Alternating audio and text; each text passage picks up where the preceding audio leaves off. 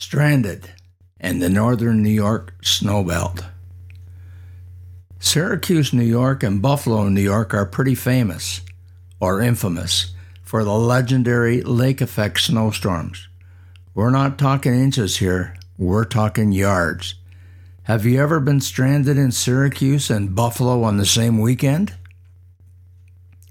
Me neither, but it was close. Awful close. The winter of 1977 was pretty well regimented for me. I taught math at TIS Monday to Friday, coached track every day after school Monday to Thursday, and we had upped, upped our gymnastic practices to three times a week.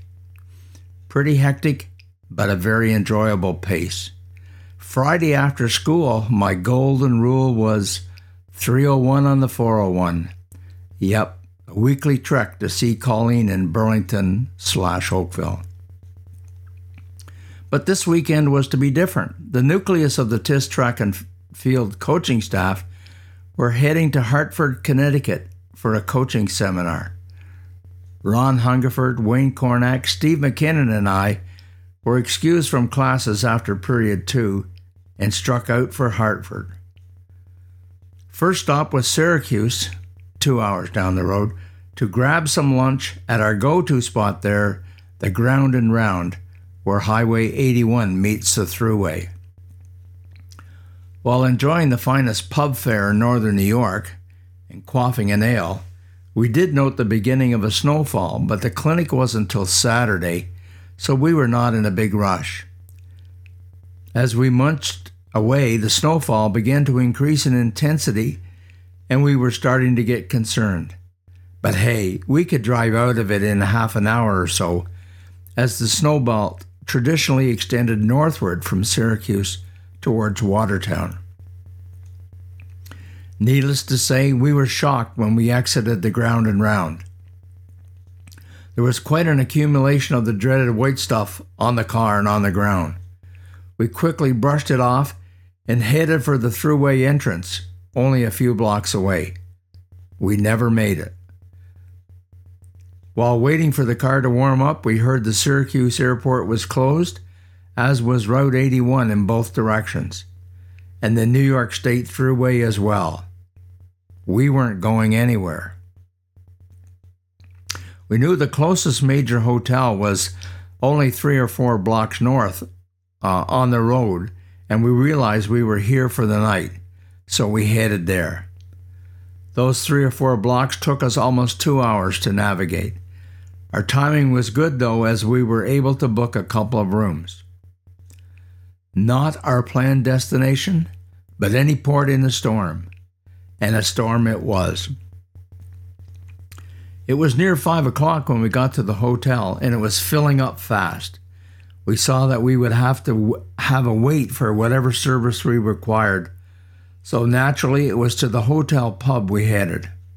It was a hopping joint as it filled with stranded motorists from the local industries, Route 81, and the Thruway. The evening staff at the hotel were not able to make it in for their shift, and none of us were able to leave. Here for the duration. Eventually, we were treated to a free dinner courtesy of the hotel and served by now exhausted day staff, and enjoy it we did. Luckily for us and all the other patrons, the night's entertainment had arrived at the hotel and were able to perform endless sets in the pub. Of course, that was where we retired to after the free meal. So we spent another few hours there until they finally shut down around 1 or 2 a.m. What clinic! We woke up to a crystal clear morning, no clouds in the sky, and the highways had all been plowed. Both Route 81 and the New York State Thruway were plowed and open for traffic. This overnight delay, though, had put the kibosh on our trip to Hartford for the clinic, so the plan was to head back to Brockville. But I had a different plan. As I mentioned, my usual weekend was a flying trip to Oakville to spend precious time with Colleen. So I decided, why not make it a real flying trip? hop a plane to Buffalo, and have Colleen drive the 50 miles to Buffalo and pick me up. I could then take the train back to Brockville on Sunday.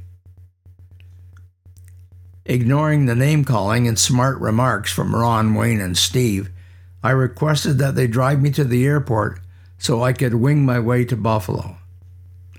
I tried calling Colleen several times from our room and the hotel lobby, but no answer. Nevertheless, off we went to the Syracuse airport. As Steve McKinnon said, to accommodate this lovesick 35 year old teenager. Luckily for the group, the Syracuse airport is just north of the city and right off 80, Route 81.